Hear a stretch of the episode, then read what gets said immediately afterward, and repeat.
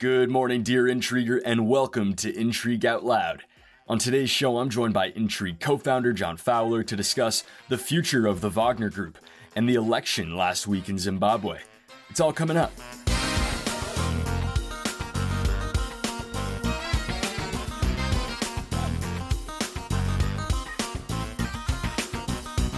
Morning, John. How are you? Hello, Ethan. Good to see you again. I thought you did a, a great job uh, on the pod last week without me, which doesn't bode well for my continued uh, involvement, but uh, I'm very well. How are you? Oh, doing great. Doing great. Uh, I missed you. I missed you terribly, just so you know. I mean, you're completely Very nice to hear. You may be That's- that's what I was expendable. You may be expendable to the audience, but to me, you're uh, as important as ever. Uh, That's all I wanted. That's all I want you to say. John, we got a lot to cover today. I mean, we missed. Un- Unfortunately, we, we missed a, a massive week in global politics. it always works Uh, out that way, right? always always. It's just a it's just a rule. Uh but let, let me just read you some headlines to start. They're they're all either from the 25th or the 26th of june. Here's from cnbc.com russian mercenary chief prigozhin is quote dead man walking. From Al Arabiya prigozhin may be assassinated in belarus as putin quote doesn't forgive traitors and from time magazine how long can Wagner boss Yevgeny Prigozhin survive? Well, John, last week we got our answer, didn't we? We we sure did. Did you say those headlines from what the 20, 25th or 26th of June? That's uh they all deserve awards, I guess, for predicting the predicting the future. But yeah, we we sure got our answer. Um well, I guess to recap, obviously the news for our listeners, um, and and then folks who listened last week will be aware. I think you covered this last week. Um, but uh, former head of Russia's Wagner Group, the the paramilitary organization, uh, Yevgeny Prigozhin, um, he was one of ten people on board a plane that crashed under mysterious circumstances near or from Moscow, somewhere between Moscow and St. Petersburg, uh, last Wednesday. Now, as you noted, I think last week, the only information that we have comes from you know Russian government sources. They said that they ran DNA tests and that Prigozhin was on board. It was actually him. Um, so we'll we'll go ahead and take the Russians at their word that he's dead. But uh, let me tell you, Ethan, we're not going to take their word that they weren't involved in his death. Right? Um, they, I think they came out and said it was a unfortunate accident, and they're investigating the the causes of the of the crash. Um, you know, immediately after the news broke, open source intelligence reporters uh, examined the flight data, the stuff that's available on online, and that showed everything going normal with the plane, nothing nothing unusual. And then, boom, it started to lose altitude, um, which U.S. Uh, intelligence kind of agreed with and said that it points to a bomb being on board, which I think is what we all widely assume. So we're, we're assuming Prigozhin was assassinated, most likely on the order of President Putin. First question here. I mean, I was reading those headlines from two months ago. Why did it take so long? Yeah, well, two things there, I think. We, we generally assume that Putin kind of knows everything in Russia and nothing goes on without his say so. Um, but I think there is actually a semi plausible, I'm trying, I'm working hard here, but a semi plausible explanation that uh, Prigozhin was assassinated by folks in the military or the security services. Um, as my very good friend Dmitry reminded me on Twitter, Prigozhin's coup attempt, at least what Prigozhin said it was about was taking out the defense leadership, nothing to do with Putin. He wasn't challenging Putin. Um, so I guess Defense Minister Shoigu perha- perhaps could have done this, but you know, it's not it's not likely, but it's not impossible. But to your to your second point, um, I think I'm surprised that Prigozhin lasted this long, and I don't think anyone's upset um, or you know shedding too many tears for him. But it's pre- it's a pretty quick turnaround from launching this mutiny to uh, to, to to kind of being dead. I think two months, almost to the day, right? So you- you're saying it, you're saying you think it happened quickly. Yeah, I think I, th- I I was expecting this kind of revenge to be served much colder than it than it has been. Um, you know, Putin Putin's shown that he's happy to wait to get his revenge. He's killed or imprisoned oligarchs, double agents, spies, um, famously poisoning Alexei Navalny, the opposition leader. Um, but he's sometimes years after they've done something to enrage Putin. Um, do you remember that case? Uh, of the Skripals in uh, in in Salisbury back in the UK, I think that was like decades after Sergei Skripal was Father daughter, right? Exactly right. I mean, that was decades since he was working for the the UK, and then like a decade since he'd settled in the UK before Putin got to him. So I am a little surprised. Um, and in this case, you know, Prigozhin goes from one of the big leaders of the Ukrainian war, the Russian invasion of Ukraine, to staging this mutiny, then seemingly shaking hands again with Putin in the Kremlin and shaking hands and taking selfies with African leaders at that summit that they hosted in St. Petersburg, uh, seemingly filming videos in North Africa last week to being blown out of the sky on on Wednesday. That's all happened in about the same time frame as it takes me to unpack after a three day weekend. all right, so so why now? I mean, I, I have to think Putin will understand that no one will think this was anything but an assassination. Does he not care, or is there a, a reason why he picked the end of August, just to to spare Prigozhin from a long winter. That'd be nice, but save him save him one last Russian winter. But no, yeah, I, look, I, I don't think Putin gives a hoot about the optics anymore. I don't think he cares what people in the West say about him or think about him. I suspect part of uh, Putin's decision to act what I think is quite quickly um, was just how brazen um, and public facing the mutiny or the coup attempt was, right? I, I, don't think Putin had any interest in tolerating that and kind of reintegrating Prigozhin into Russian society to kill him in three, four years' time. Um, but, but what's, I think, really remarkable here is that Prigozhin obviously felt pretty comfortable, pretty safe, um, certainly safe enough to operate within Russia, um, board planes without you know screening them for bombs. Um, you know, I think truly everyone was expecting that there would be retribution, except for Prigozhin himself, which is just weird. So. I don't know. There's a ton of unanswered questions around around this. You know, Prigozhin understands the landscape in Russia. He worked for Putin. He knows that Putin isn't likely to take it lying down. So I, I don't know.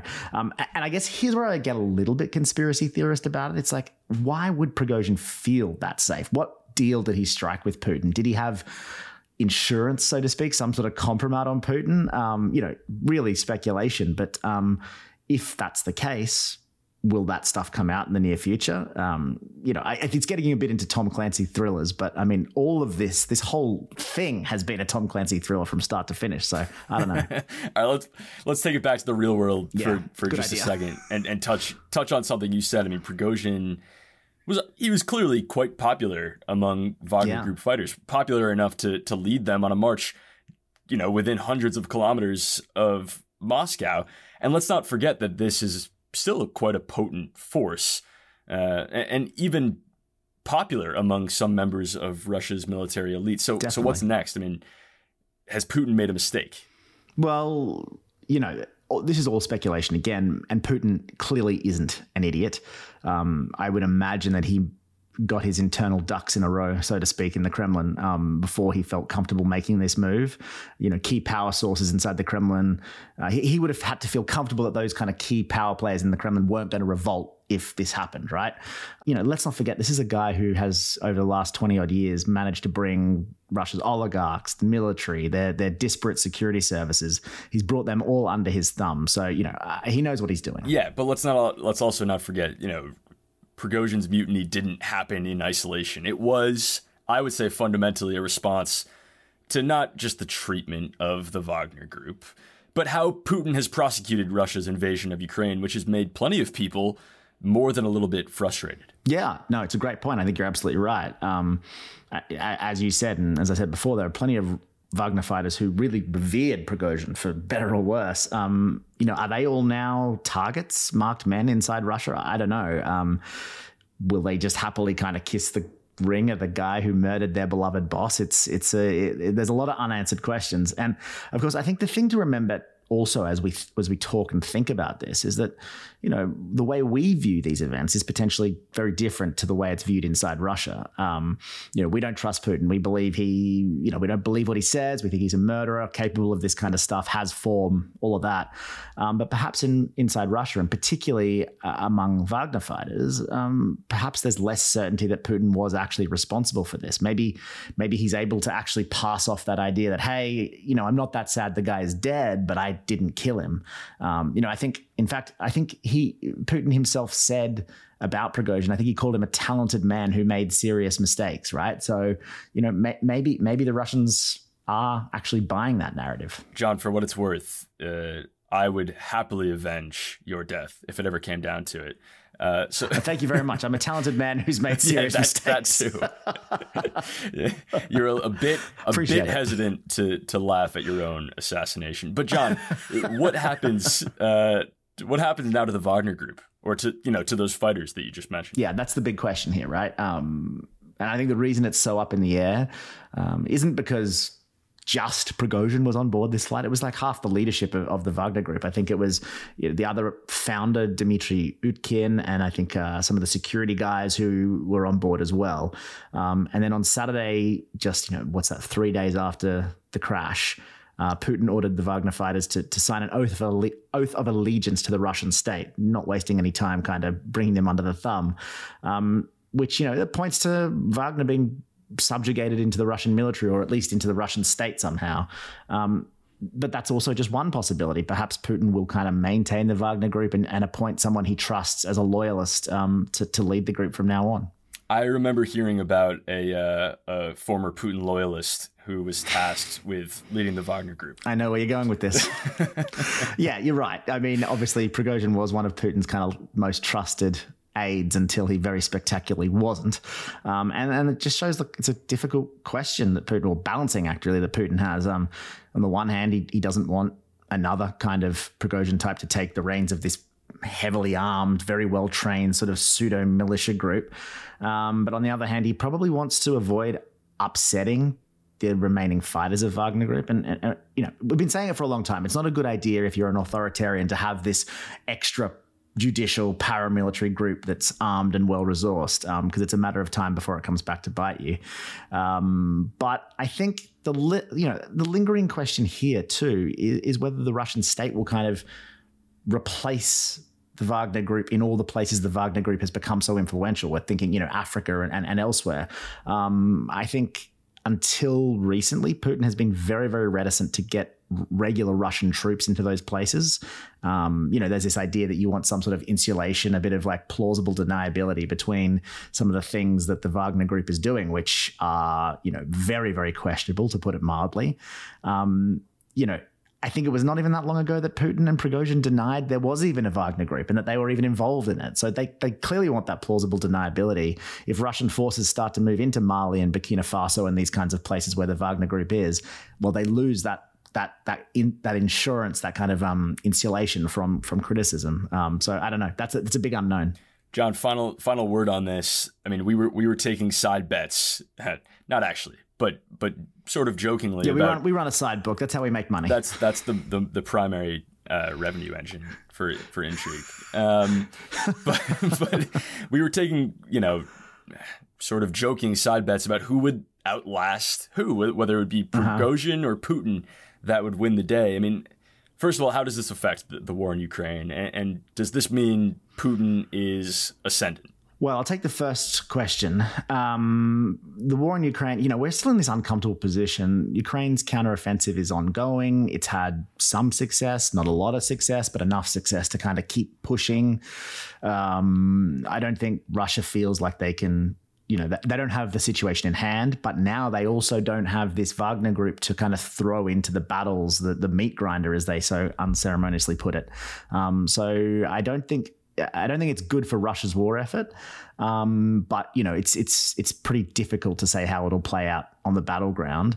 As for Putin, and I've copped a fair bit of flack over the weekend for this one, but I think his goose is cooked. Um, I, I, actually thought that the minute that Prigozhin launched his mutiny, it, maybe even the minute that the Russians failed to take Kiev really quickly back in back at the very start of the invasion in, in 2022. But you know, everything that I understand about history and geopolitics and Russian politics and the way these things work, all of it points to this current situation to being a very unstable equilibrium. Um, it can't hold. Uh, you know, Putin is weak, Russia is weak. I kind of disagree with the people who say that the killing of Prigozhin is a, is a show of strength. I think it's a desperation act. Um, you know, he'll he'll do pl- Putin will do plenty of things to project strength from here on out, but. Um, it might take years, it might not take years, but I think that uh, we will all be talking about a Russia that isn't led by Putin sooner than many people think.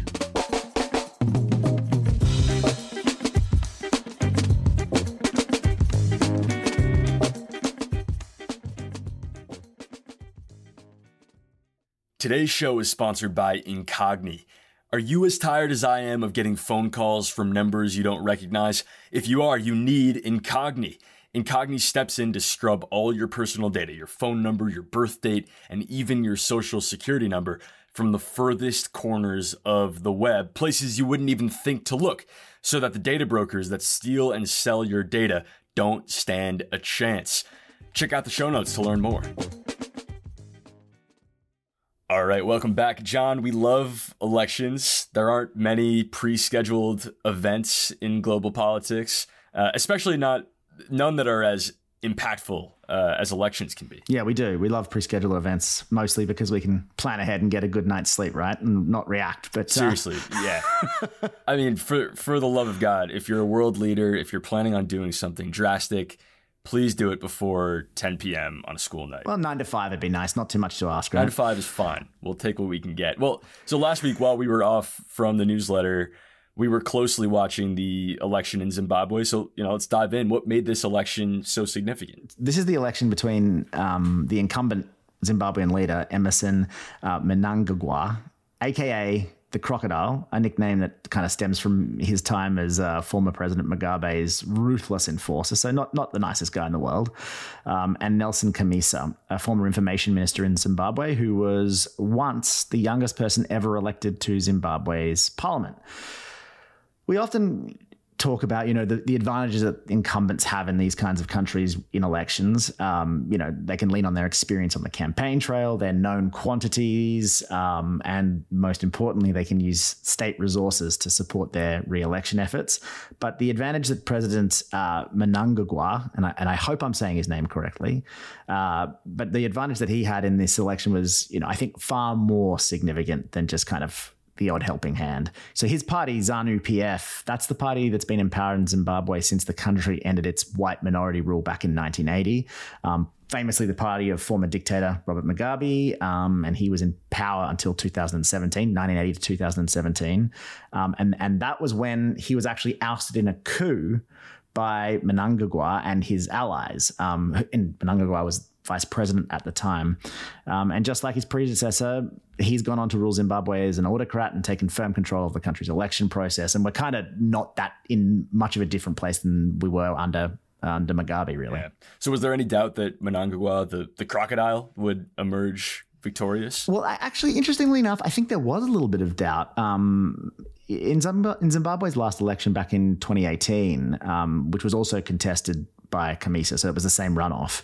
Um, Mnangagwa only won 52% of the vote. Uh, not quite the margins you kind of see in autocracies, right? You know, we're used to getting the 90, the 90%. And I think actually under Mugabe, he, he would win by 90%, right? Um, which is famously, you can just go like, oh, okay, obviously authoritarian, but it, it, wasn't as clear in this case because 52%, well, that's pretty plausible, right? Um, and, and this campaign was competitive. So there was hope, I think, that, uh, that Chamisa might really have a chance this time around, but it didn't turn out that way. Um, the election was marred by reports of hours of voting delays. There were allegations of voter harassment. Dozens of independent election observers were arrested um, and had their computers seized. So, you know, again, that's very stereotypical authoritarian election um, tactics, right? Uh, and by Saturday night, uh, Mnangagwa was declared the victor, again winning with 52% um, uh, compared to 44% for his challenger. So we started at, at this potentially hopeful moment for the country, or at least for ZANU PF's opponents. That's been dashed. Those hopes have been dashed. Right. So, so where's Zimbabwe now? Well, I mean, it's not a not a satisfying answer, but I, I think right where right where they were before. Um, you know, Zimbabwe is lagging badly behind its wealthy democratic neighbors like Botswana, mm, Namibia, South Africa. Obviously, um, only 25 percent of Zimbabwe's population is employed. Um, not twenty five percent unemployment, 25% employment, um, and inflation is soaring over 100%. It's $18 billion in debt, so it's not a good economic story. Um, and some of the country's creditors have promised to forgive some of that debt um, in exchange for political reforms like, you know, free and fair elections, but we, you know, they haven't come about. Uh, I think interestingly, for the first time, several African blocs actually kind of criticized Zimbabwe for its failure to hold free and fair elections. Um, you know, I don't think that's going to be anywhere near enough to change this election's outcome, but I think uh, instability in other parts of Africa is making Zimbabwe's neighbors kind of reconsider their more kind of live and let live, hands off approach. Um, you know. It, at least to me, it appears that Zimbabwe has kind of operated away from international pressure, despite being, you know, uh, mostly an autocracy. So maybe maybe that's going to change in the near future. I don't know. Um, you know, as interesting as a last a last word here on this, and I hate recommending other podcasts. You know that, Ethan. Oh, don't um, do it. well, I feel compelled to here for for for the the benefit of our listeners. Um, but they, they may have heard of the Rest Is Politics podcast, which is hosted um, by the former Tony Blair era spin doctor Alastair Campbell in the UK and, and former UK Tory minister Rory Stewart. Um, but they had a very interesting segment recently on Mnangagwa and his kind of regime. Uh, Rory Stewart was a was a previous previous cabinet minister in the UK government, and he met him when he was on a trip to Zimbabwe um, soon after he uh, Mnangagwa came to power. And there was this kind of hope that he was going to be a reformer after Mugabe, but safe to say that Stewart kind of tells this story about how he left that meeting ab- in absolutely no doubt about the ruthlessness of the guy and that there was going to be no change in Zimbabwe. So I think the the idea that you know external pressure is going to change things might be wishful thinking um, uh, on our part. I, I didn't realize that there even were other podcasts, John, and and now I'm reading off of our description on Spotify Intrigue Out Loud, your one stop shop for global news. Yeah, well, maybe we need to change that to like one stop shop, except for the odd recommendation when when we see it's appropriate. but don't, yeah, don't don't substitute us for them. That's for sure.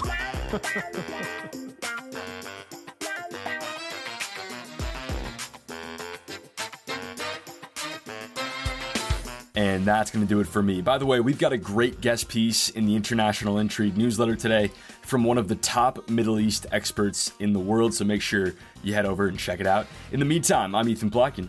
See you on Friday.